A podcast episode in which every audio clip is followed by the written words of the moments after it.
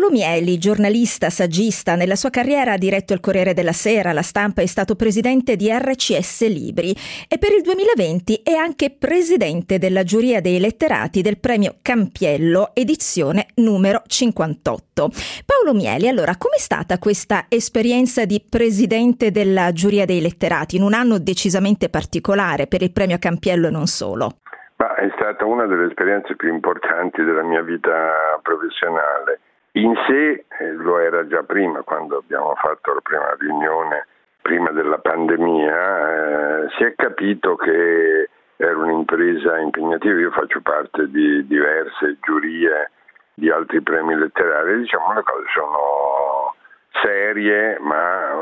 uh, d'altro tipo. Invece al Campiello ho trovato un impegno molto molto particolare, un impegno di minuziosità e di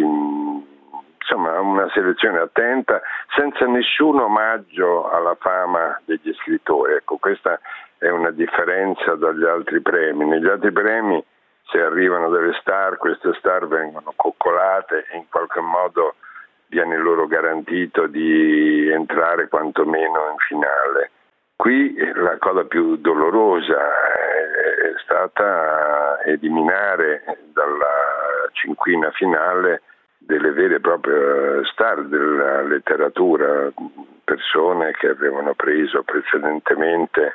premi importanti, insomma è stata una cosa molto complicata eh, da questo punto di vista. Ecco, ricordiamo che quest'anno sono state segnalate al premio Campiello 222 opere, poi avete fatto una sorta di short list di 56 e poi siete arrivati a decretare la cinquina dei finalisti. Ricordiamo anche chi sono gli altri giurati, ossia i docenti universitari Federico Bertoni, Daniela Brogi, Chiara Fenoglio, Luigi Matter, Manno Paccagnini, Lorenzo Tomasin, Emanuele Zinato e poi c'è anche Silvia Calandrelli, direttore di Rai Cultura, Filippo Daberio, storico dell'arte e Roberto Vecchioni, cantautore e scrittore. Com'è stato il rapporto con eh, gli altri giurati? Bene, io alcuni li conoscevo molto bene, con Silvia Calandrelli lavoro a Rai Storia quindi ci conosciamo più che bene, ma anche Daverio, Vecchioni, altri li conoscevo meno o li conoscevo solo di fama e la cosa che mi ha colpito è che è stato un rapporto immediatamente fluido, non, insomma adesso lo dico scherzosamente, giurati che non si davano arie, che non avevano non facevano calare le loro scelte, le loro opzioni dall'alto e eh, la cosa che più mi colpì alla prima riunione è che entrarono in gioco una quarantina di libri, molti, cioè ognuno di loro eh, ognuno di loro, me compreso, anzi ognuno di noi, ne eh, promuoveva, ne, ne aveva scelte 5, 6, per cui furono veramente molte. Quando uscì da quella prima riunione ero molto confortato perché sa, eh, se eh, alla prima riunione uno si rende conto che con diversi criteri di giudizio ma eh, la rosa è già di 50-60 libri, vuol dire che eh, non sono tante piccole cose più 3, 4, 5 libri eccellenti, ma una serie di libri molto importanti e poi sul più bello, lei non me l'ha domandato, ma arriva, è arrivato il Covid, è arrivata la pandemia, per cui quello che io pensavo, cioè di leggerli, non tutti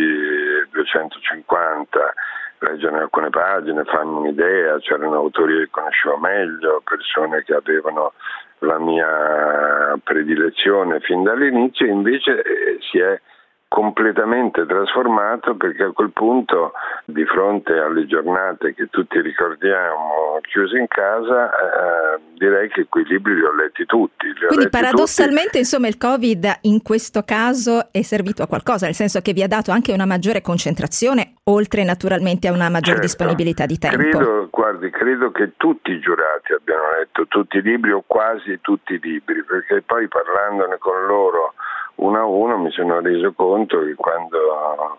citavo una cosa a pagina 53 loro se la ricordavano, l'avevano notata anche loro. E quindi è stata a quel punto una selezione che forse non c'è mai stata una selezione di questo tipo, nel senso che io penso che i miei predecessori, tra l'altro i giurati sono permanenti, sono solo io che sono pro tempore presidente. Sì, il presidente di giuria. giuria cambia tutti gli anni, infatti. Esatto, dico magari loro l'hanno fatto tutti gli anni, però quest'anno uh, ho sentito, uh, ho sentito una partecipazione maggiore comunque a quella che ho trovato in tutti gli altri premi eh, nei quali partecipo come giurato ed è stata un'avventura perché eh, leggere 250 libri è diverso da leggerne 30, eh cioè significa iniziare un viaggio, leggerne due o tre al giorno, poi riprenderli in mano quando si arriva al momento finale della selezione. È un'avventura a sé, io considero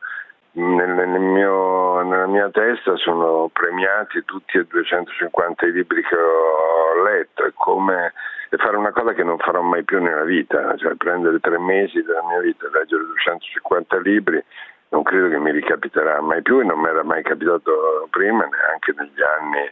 cioè, al liceo, quando uno ha la febbre, che poi si mette a letto, cioè ovviamente quando eh, vabbè, questo è stato, dalla... è, è stato insomma un'annata eccezionale, ecco, ma come eh, ci si fa a districare fra così tanti eh, libri? Quali sono stati i criteri che lei ha adottato per arrivare alla sua personale rosa di nomi? Guardi, il Campiello ha delle leggi non scritte, ma che tutti noi che ci occupiamo di libri conosciamo bene. Eh, innanzitutto uh, non dare per favorite le star, capito? Cioè, eh, cercare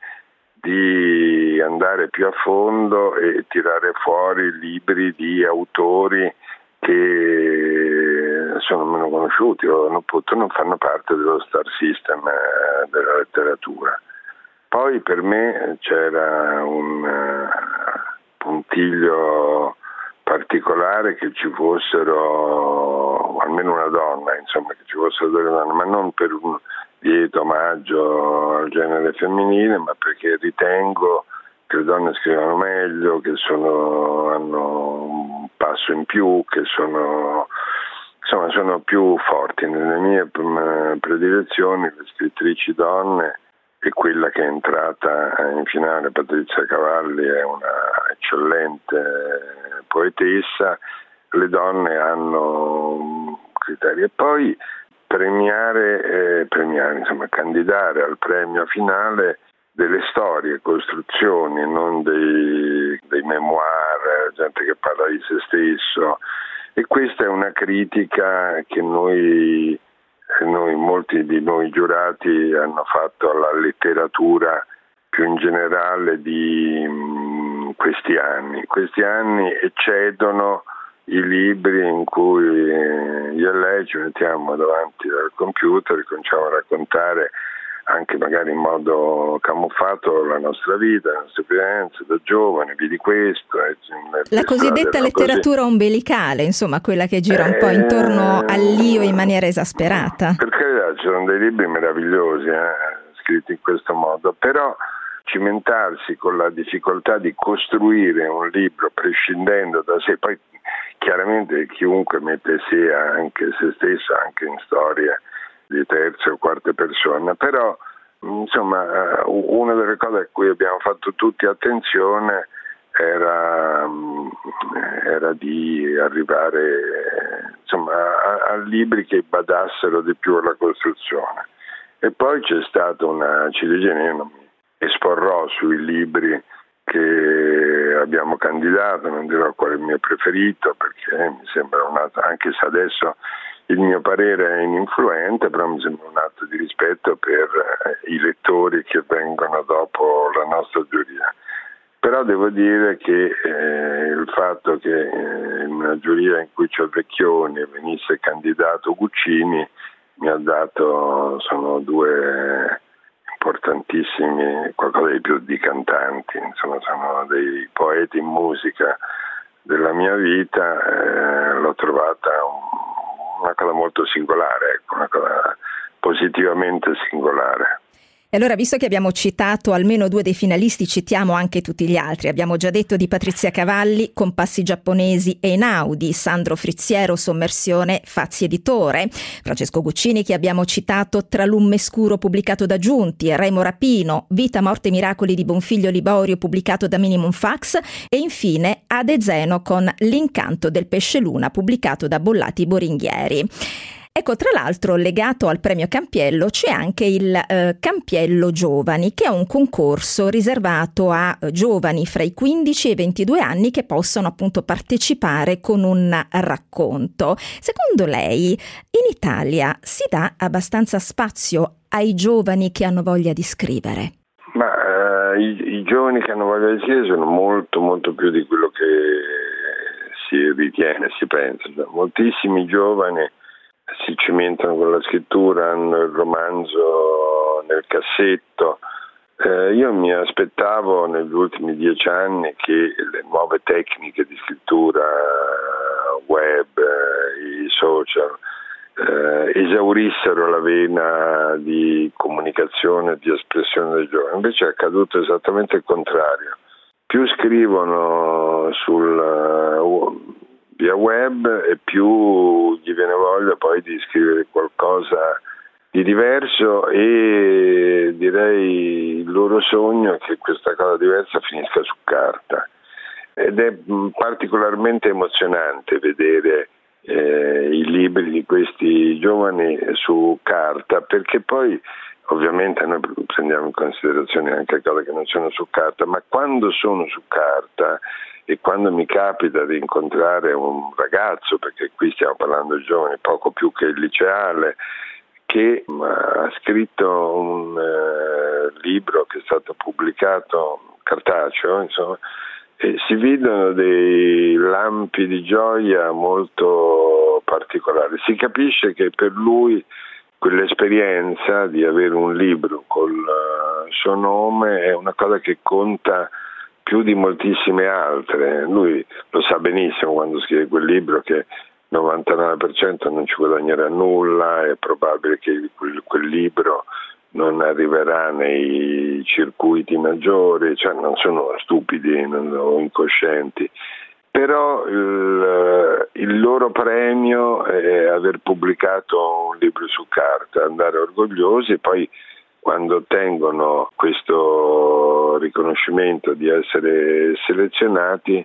quasi tutti eh, poi continueranno a fare gli scrittori per il resto della loro vita. Cioè questo premio ai giovani in qualche modo condiziona in positivo la vita di alcuni giovani che poi continueranno a fare questo mestiere e quando si comincia da giovani eh, si scrive meglio perché si capiscono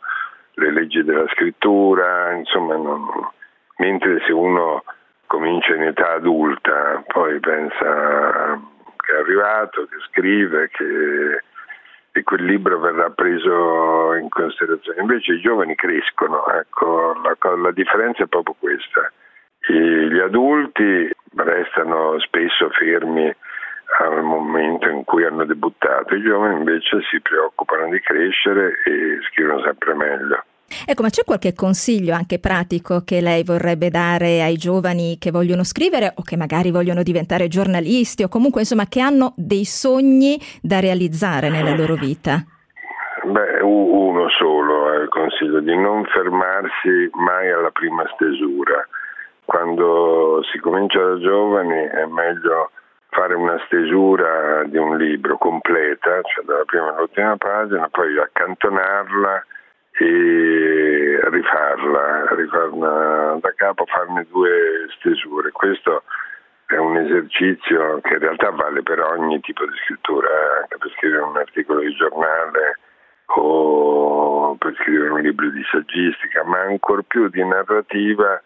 all'inizio, le prime armi, quando si hanno anche le energie, provare a vedere come viene e poi sottoporre le, sottoporre le due stesure a una persona di cui ci si fida e dire secondo te qual è quella che ho scritto prima, qual è quella che ho scritto dopo e poi dimmi qual è la migliore. Può anche capitare, spesso capita che questi interlocutori giudichino migliore la prima stesura però non, ferma, cioè, non cercare l'assoluto, capito, subito, cioè, eh, dettarsi la legge che ogni scritto è perfettibile, che non esiste, tranne in casi rarissimi, quella, il tocco di genio per cui uno scrive un libro ed è già perfetto, e né che il libro che hai scritto basta insomma, darlo a qualcuno a leggere, che poi ti dice guarda non vanno queste cose a pagina 20, 22 e 51 e tu le correggi, non è la stessa cosa che se tu avendo già in mente la trama, lo svolgimento, lo riscrivi da capo. Insomma, fare una fatica vera, ma fanno una doppia scrittura, lasciando, accantonandola prima, non riscrivendola prima, leggendo e, e riscrivendo, metterla da parte e provare a riscriverlo da capo. In genere vengono dei piccoli capolavori. Grazie a Paolo Mieli, presidente della giuria dei letterati del Premio Campiello, edizione numero 58.